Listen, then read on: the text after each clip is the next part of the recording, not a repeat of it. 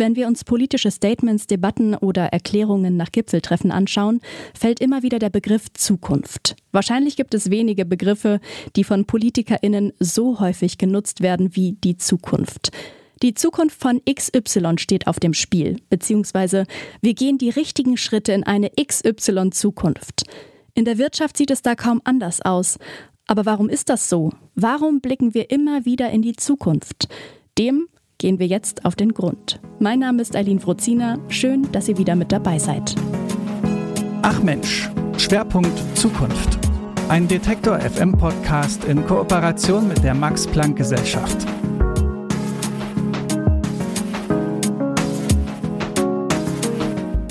Zukunftsentscheidungen können in verschiedenen individuellen Lebensabschnitten Ängste hervorrufen, ausgelöst beispielsweise durch eigene oder größere globale Krisen. Auf der anderen Seite können uns Zukunftsvorstellungen natürlich auch motivieren, zum Beispiel um an einem Projekt dran zu bleiben.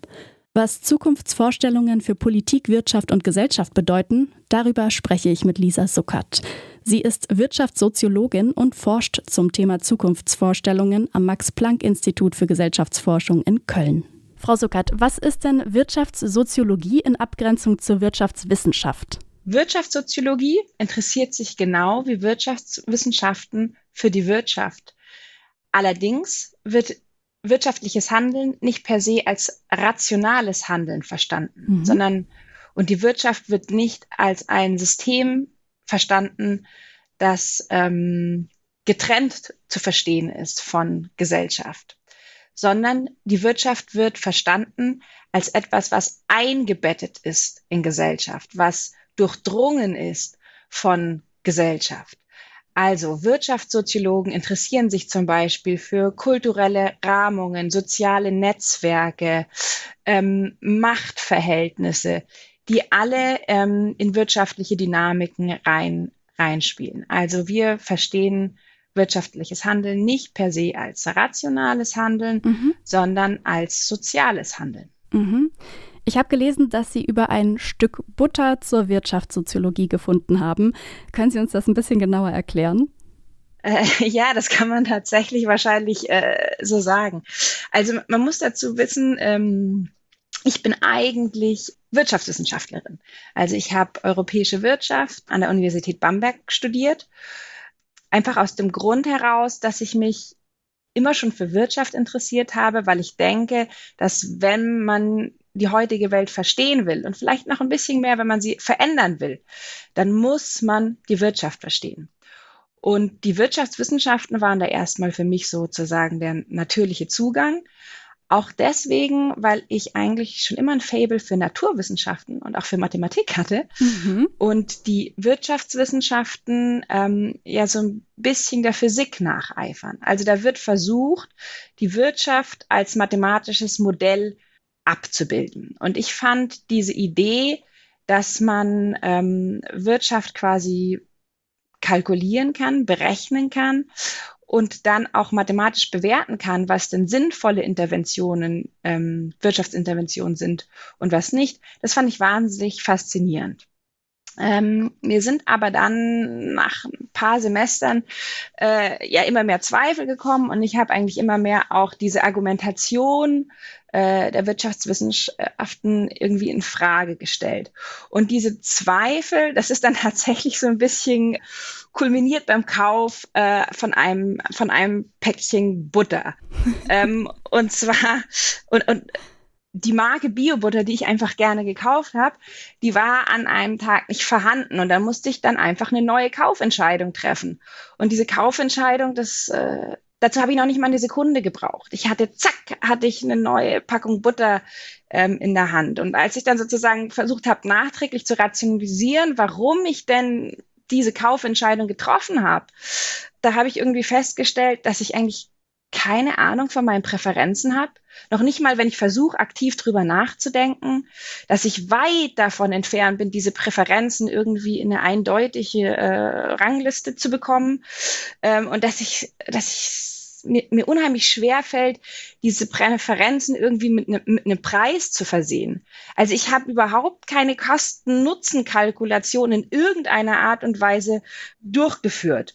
also diese, diese ausgeklügelten Wirtschaftsmodelle, diese mathematischen Modelle, die ich ja irgendwo studiert habe, ähm, denen ja immer diese Rational Choice ähm, Annahme zugrunde liegt. Also dass Akteure rational handeln, dass sie Kosten und Nutzen kalkulieren. Und diese Wirtschaftsmodelle, die ich da studiert habe, die, die konnten mir noch nicht mal erklären, warum ich mich für dieses Stück Butter und nicht für ein anderes entschieden habe. Also diese ganze schöne Mathematik, die ich da irgendwie äh, gelernt habe, das war eigentlich irgendwie sinnlos. Weil natürlich war dann irgendwo die Überlegung, dass wenn diese Wirtschaftstheorien, diese Wirtschaftsmodelle mir noch nicht mal erklären können, warum ich ein Stück Butter kaufe oder nicht, wie, wie können die mir dann etwas sagen über komplexe wirtschaftliche Dynamiken? Und, und, und so bin ich dann im Endeffekt, ähm, ja, das war wie so ein kleiner er Erweckungsmoment. Und die Soziologie bietet tatsächlich da viel bessere Erklärungsansätze. Also was ich vorher schon gesagt habe, ähm, soziale Netzwerke, kulturelle Rahmungen, Sozialisation, Habitus, äh, Streben nach Anerkennung, soziale Stellung. All das ist besser geeignet, um zu erklären, warum ich dieses Stückchen Butter äh, aus, ausgewählt habe. Und, und dann war mir irgendwie auch klar, dass die Wirtschaftswissenschaften mir nicht ermöglichen, mich eigentlich mit den Fragen auseinanderzusetzen, die mich wirklich interessieren. Und zwar, wie wirtschaftliches Handeln in der Realität aussieht, was die realen ähm, Ursachen und Folgen für, von wirtschaftlichem Handeln sind. Und deswegen, also bin ich dann schon im Studium, habe ich mich zur Soziologie hin orientiert und als es dann eben um die Promotion ging, ähm, habe ich das eben dann als Wirtschaftssoziologin getan. Also ich interessiere mich nach wie vor für Wirtschaft und halte das äh, für sehr wichtig, sich mit Wirtschaft auseinanderzusetzen, aber eben aus einer soziologischen Perspektive, die wirtschaftliches Handeln nicht versteht als etwas, was in einem sozialen Vakuum stattfindet, sondern als ein, einen sozialen Prozess. Und genau das macht die Wirtschaftssoziologie und genau das machen wir auch hier am Max-Planck-Institut mhm. für Gesellschaftsforschung in Köln. Dann kommen wir mal von diesem sehr prägenden Moment zu dem Thema, mit dem Sie sich jetzt ja auch beschäftigen, zu den Zukunftsvorstellungen. Wenn ich jetzt an Zukunftsvorstellungen denke, dann denke ich eben an normale kleine Zukunftsvisionen, die ich persönlich habe oder Utopien beziehungsweise den negativen Zwilling, die Dystopie. Was gibt es denn generell für unterschiedliche Arten von Zukunftsvorstellungen? Ja, Zukunftsvorstellungen äh, gibt es eigentlich in, also gibt es erstmal für das Individuum, und da haben Sie auch gerade schon ein, ein paar genannt, also man hat selber Pläne, Hoffnungen und so weiter. Aber vor allem gibt es in Zukunftsvorstellungen auch was Soziales, also was, was auch von Kollektiven getragen wird. Und das sind natürlich die Zukunftsvorstellungen, für die wir äh, Soziologen und Wirtschaftssoziologen uns besonders interessieren. Aber auch da gibt es ganz verschiedene Zukunftsvorstellungen. Also auch hier gibt es eben die Utopien, von denen Sie schon gesprochen haben. Es gibt aber natürlich auch Pläne und Vorhersagen. Es gibt Hoffnungen. Ähm, also das, das ist recht breit und eigentlich haben auch alle Gesellschaften ähm, eben so ein breites Repertoire an, an Zukunftsvorstellungen, also an geteilten Vorstellungen davon, wie die Zukunft sich entwickeln wird oder wie sie sich entwickeln sollte. Mhm. Welche Bedeutung haben denn Zukunftsvorstellungen erstmal für die Politik und die Gesellschaft? Warum sind Zukunftsvorstellungen da überhaupt wichtig? Ja, also kollektive Zu äh, Zukunftsvorstellungen sind wichtig, weil sie soziales Handeln motivieren, orientieren und koordinieren können. Mhm. Also wenn man das vielleicht an so einem Beispiel aufhängen würde, also wenn wir zum Beispiel die E-Mobilität nehmen, das wird ja äh, derzeit immer wieder diskutiert als die Mobilität der Zukunft, E-Autos als die Zukunft. Und also das ist, das ist eine, eine kollektive Zukunftsvorstellung, die eben in öffentlichen Diskursen, in politischen Debatten und so weiter getragen wird. Und wenn alle daran glauben, dass tatsächlich E-Autos die Zukunft sind, dann wird das natürlich auch wahrscheinlicher, dass E-Autos die Zukunft sind. Denn was passiert? Unternehmen äh, richten dann ihre Investitionsentscheidungen auf diese Zukunft hin aus. Und das machen verschiedene Unternehmen. Das machen die Automobilzulieferer, das machen die Automobilhersteller, das machen die Leute, die dann die Infrastruktur aufbauen sollen, also diese E-Tankstellen. Mhm. Die richten sich alle auf eine gemeinsame Zukunft aus. Die Konsumenten richten ihre Kaufentscheidungen darin, darauf aus, weil die davon ausgehen, dass das die Mobilität der Zukunft ist und da wollen sie dann irgendwann Teil davon sein. Und natürlich politische Entscheidungen werden dann massiv in diese Richtung getroffen, also eben zum Beispiel die Infrastruktur in diese Richtung auszubauen oder ähm, dann auch ähm, Anreize durch Subventionen und so weiter zu setzen. Und also diese Zukunftsvorstellungen koordiniert das Handeln in der Gegenwart, motiviert und koordiniert das Handeln in der Gegenwart und führt dadurch dazu, dass diese Zukunftsvorstellung im Endeffekt so ein bisschen wie eine ähm, selbsterfüllende Prophezeiung wird, weil sie von allen getragen wird und alle dann darauf hinarbeiten, dass das tatsächlich auch dann, dann so eintritt. Also zukunftskollektive Zukunftsvorstellungen nicht nur in der Wirtschaft, aber eben auch in der Wirtschaft orientieren das Handeln, sie koordinieren das Handeln und vor allem sie motivieren Akteure tatsächlich äh, in der Gegenwart zu handeln. Mhm. Jetzt gibt es ja aber auch Zukunftsvorstellungen, die vielleicht gar nicht so plausibel für mich persönlich jetzt erscheinen. Was macht denn eine, eine Zukunftsvorstellung wirkmächtiger? Also kollektive Zufun Zukunftsvorstellungen, da gibt es im Endeffekt, man könnte sagen, drei Elemente, die besonders wichtig sind. Also erstmal müssen kollektive Zukunftsvorstellungen tatsächlich für viele Leute attraktiv sein. Also müssen irgendwie eine Zukunft versprechen, die auch tatsächlich als positiv ähm, wahrgenommen wird. Was aber wichtiger ist, ist, dass sie noch, dass sie plausibel sein müssen. Also es muss tatsächlich ein, der Weg von der Gegenwart in die Zukunft muss plausibel sein.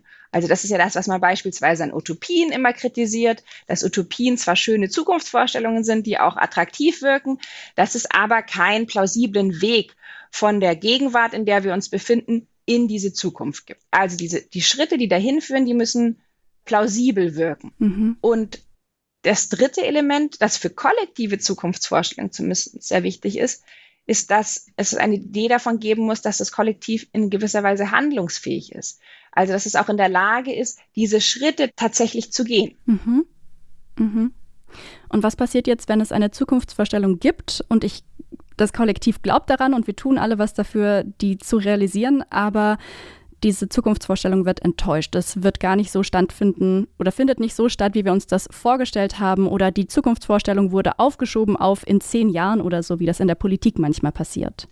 Ja, also enttäuschte Zukunftsvorstellungen sind natürlich auch ein, ein, ein großes Problem, weil tatsächlich dann sowohl der Glaube an die Plausibilität äh, leiden kann, als auch die Vorstellung von der kollektiven Handlungsfähigkeit.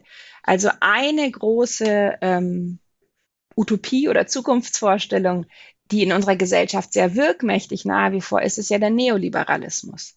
Also nach dem Scheitern des, äh, de, der sozialistischen Utopie ähm, war ja der Neoliberalismus oder der Marktliberalismus auch sowas wie, wie eine Zukunftshoffnung, eine, eine Utopie. Also die Idee, dass es irgendwie durch Märkte und irgendwie das Engagement des Einzelnen, individuelles Handeln, dass es sich dann durch die Märkte so koordiniert, dass dann da ähm, Chancen und Wachstum äh, und Wohlstand dabei rauskommt.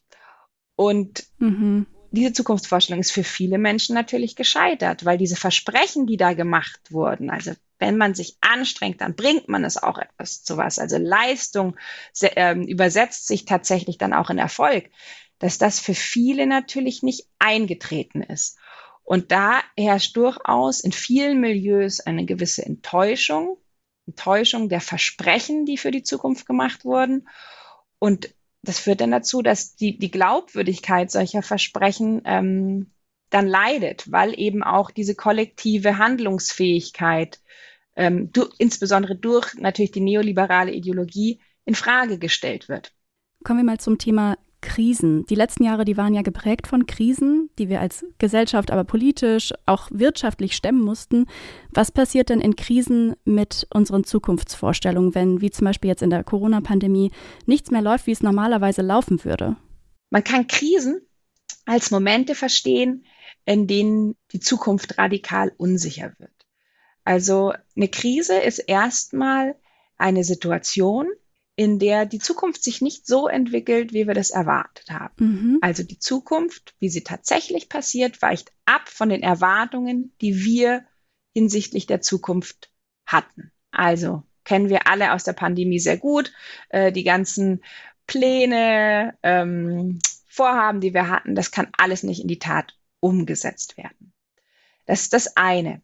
Auf der anderen Seite ist es aber so, dass in Krisensituationen es auch wahnsinnig schwer ist, sich die Zukunft vorzustellen, weil zugrunde liegende Prinzipien oft in Frage gestellt werden. Wir sprechen eigentlich immer von Krisensituationen, wenn die Zukunft eigentlich sich nicht mehr so weiterentwickeln kann, wie es in der Vergangenheit und der Gegenwart war. Also es wird irgendwas Fundamentales in Frage gestellt. In der Pandemie äh, war das beispielsweise die internationale Mobilität, die auf einmal nicht mehr möglich war. Oder dass wir soziales Zusammensein, persönlichen Austausch ja als etwas wahnsinnig Positives sehen und etwas, was unsere Gesellschaft eigentlich im Kern zusammenhält. Und auch das war nicht mehr möglich. Also wir müssen Zukunft neu und anders denken, aber es ist unheimlich schwer, sie zu denken, weil die Prinzipien, auf denen unsere Erwartungen normalerweise fußen, die gelten in gewisser ähm, Hinsicht nicht mehr. Und insofern können Krisen auch Fenster sein, in denen alternative Zukünfte denkbar werden, weil eben die Zukunft nicht mehr an das gebunden ist, was in der Gegenwart und der Vergangenheit war oder nicht mehr so stark gebunden ist und dann eben auch alternative Zukünfte denkbar werden. Mhm. Aber ist es nicht irgendwie auch so ein bisschen paradox, dass wir in der Politik die ganze Zeit auf Zukunftsvisionen hinarbeiten und wenn dann diese Zukunftsvorstellung beispielsweise durch eine Krise erschüttert wird, dann wissen wir alle irgendwie erstmal gar nicht, was wir machen sollen. Scheint es dann auch so, dass die, dass sozusagen die Zukunftsvorstellungen auch eine scheinbare Sicherheit ausstrahlen? Ja, natürlich. Also die Zukunft, das muss man ja mal, ähm, muss man ja mal so sagen. Die Zukunft ist etwas Imaginiertes. Also ja, die Zukunft genau. gibt es nur in unserer Vorstellung. Ja. Die Zukunft ist etwas, was es tatsächlich nicht gibt. Können wir können sie uns nur vorstellen. Und die Zukunft ist immer unsicher und offen. Wir wissen faktisch nicht, was passieren wird. Allerdings, und da komme ich noch mal ein bisschen drauf zurück, was ich vorher gesagt habe, wir brauchen Zukunftsvorstellungen, um uns orientieren zu können, um uns motivieren zu können ähm, und uns koordinieren zu können. Also wir brauchen Zukunftsvorstellungen. Wir brauchen diese Vorstellung davon, dass wir die Zukunft schon vielleicht nicht genau vorhersagen können, aber dass wir schon eine ungefähre Ahnung von der Zukunft haben und vor allem, dass wir die Zukunft gestalten können. Und insofern sind Zukunftsvorstellungen durchaus funktional, selbst wenn sie nicht eintreten und selbst wenn sie eigentlich eine Fiktion sind, weil, weil sie eben nur Vorstellungen sind. Aber wir brauchen sie, um unser Handeln in der Gegenwart orientieren zu können.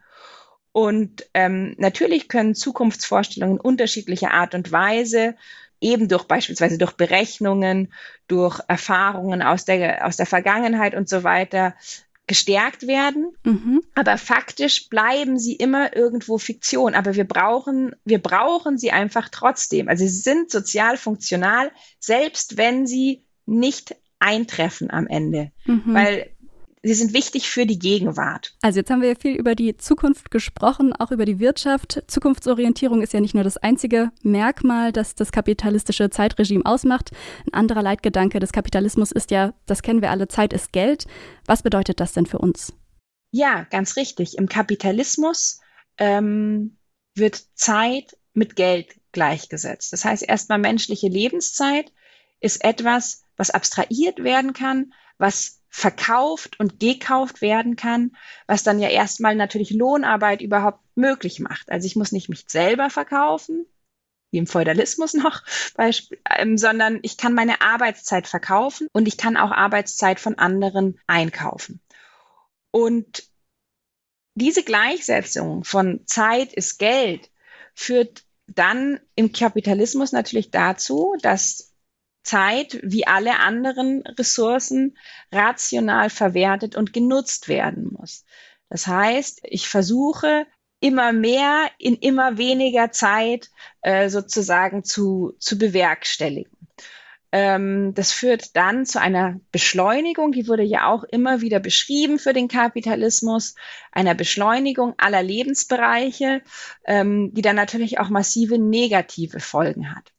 Also das ist eine Seite, diese Beschleunigung. Und auf der anderen Seite führt es dann dazu, dass die Zeit in immer mehr Lebensbereichen als Geld, wie eine Geldressource behandelt wird und dass der Kapitalismus in immer mehr Lebensbereiche sozusagen reingreift.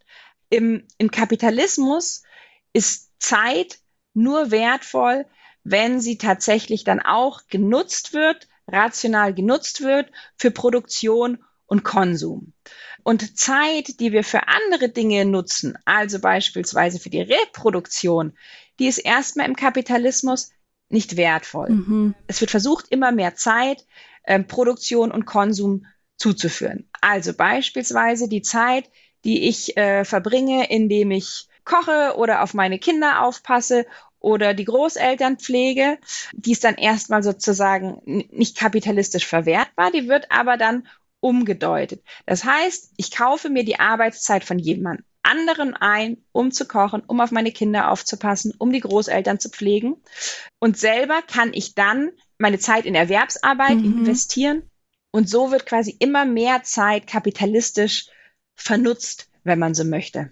Wenn man das jetzt weiter spinnen würde und so eine ganz dystopische Sichtweise auf den Kapitalismus einnimmt, dann könnte man sich ja vorstellen, dass zum Beispiel irgendwann Schlaf, dass wir im Schlaf etwas konsumieren oder der Schlaf irgendwie zur, dazu dient, auch weiterhin Geld zu verdienen, wie auch immer das dann aussehen würde.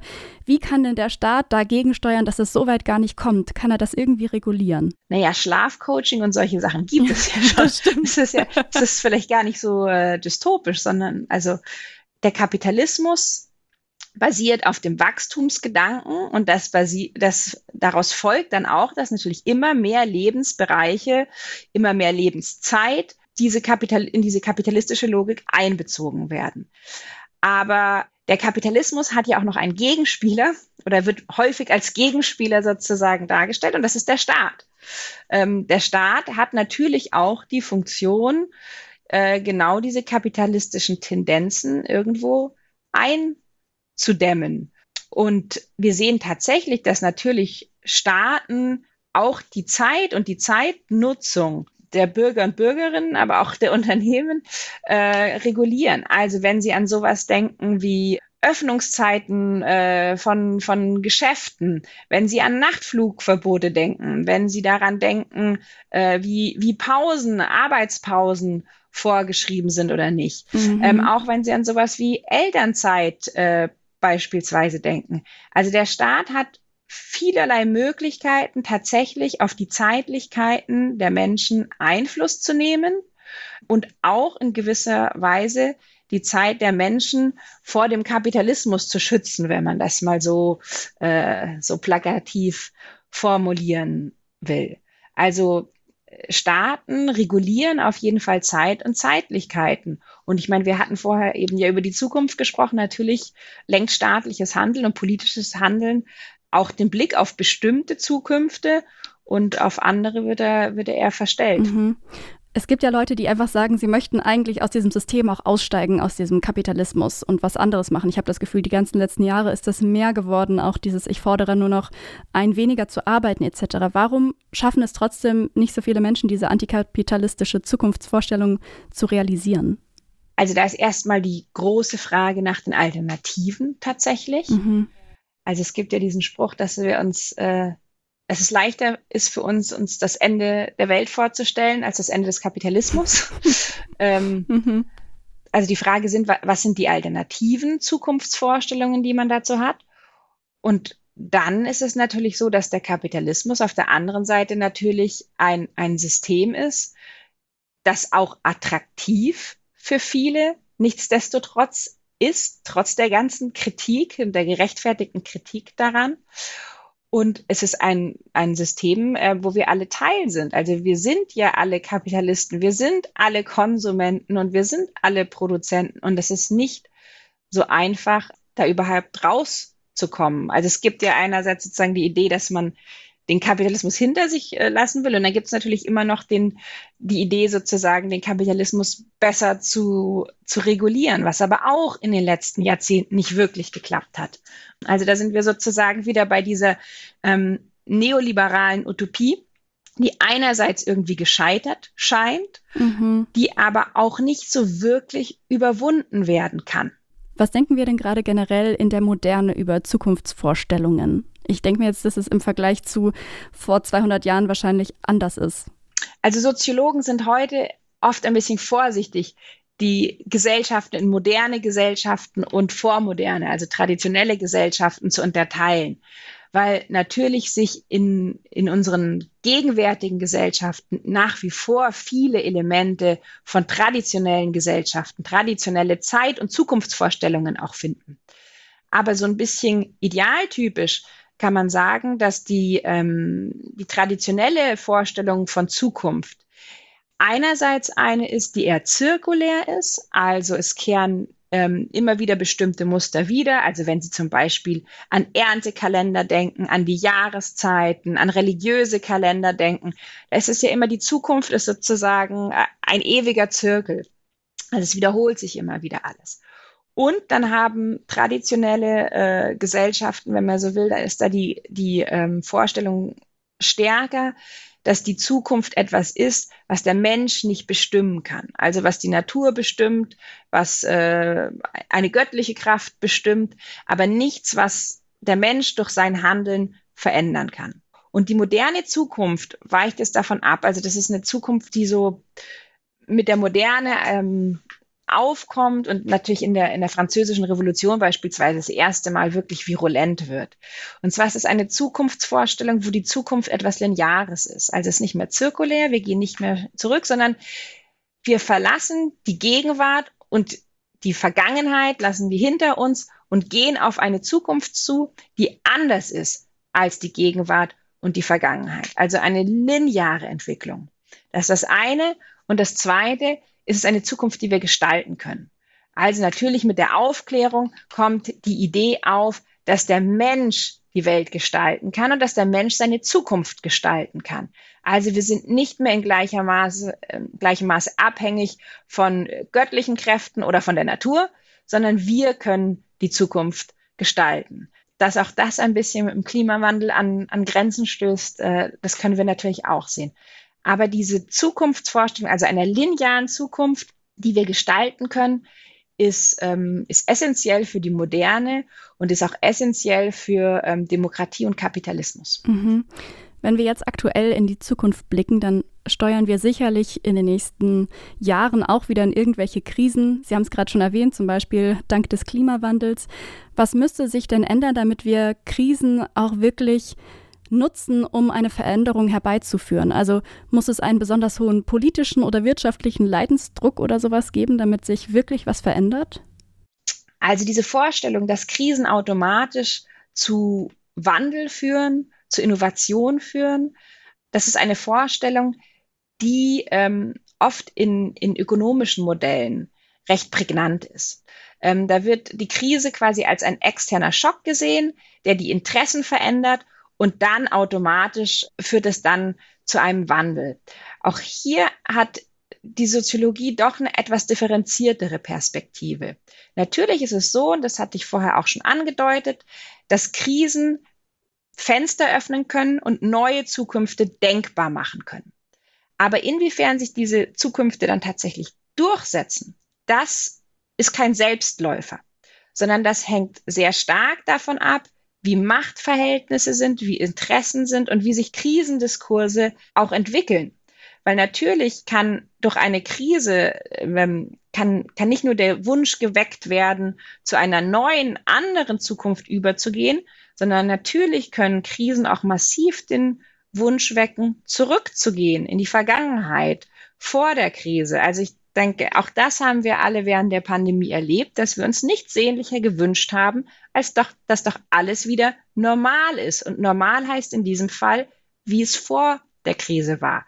Also das ist kein Selbstläufer, dass Krisen ähm, zu Wandel und Veränderungen führen. Sie können dazu führen, wenn, ähm, wenn Diskurse sich entsprechend entwickeln und wenn es Interessen und Machtverhältnisse gibt, die das begünstigen, dass alternative Zukünfte tatsächlich durchgesetzt werden. Aber das muss man sich im Einzelfall sehr genau anschauen und das kann man nicht, mhm. ähm, also man sollte Krisen da nicht romantisieren und sagen, okay, das ist doch jetzt die Chance äh, für Wandel. Das kann passieren, aber das muss auf keinen Fall passieren. Und es gibt auch viele Beispiele für Krisen, die dann eigentlich eher genutzt äh, wurden für repressive Maßnahmen und um den, um den Status quo, die Ordnung vor der Krise zu sichern und, und noch fester zu machen. Das sagt Lisa Suckert vom Max-Planck-Institut für Gesellschaftsforschung in Köln.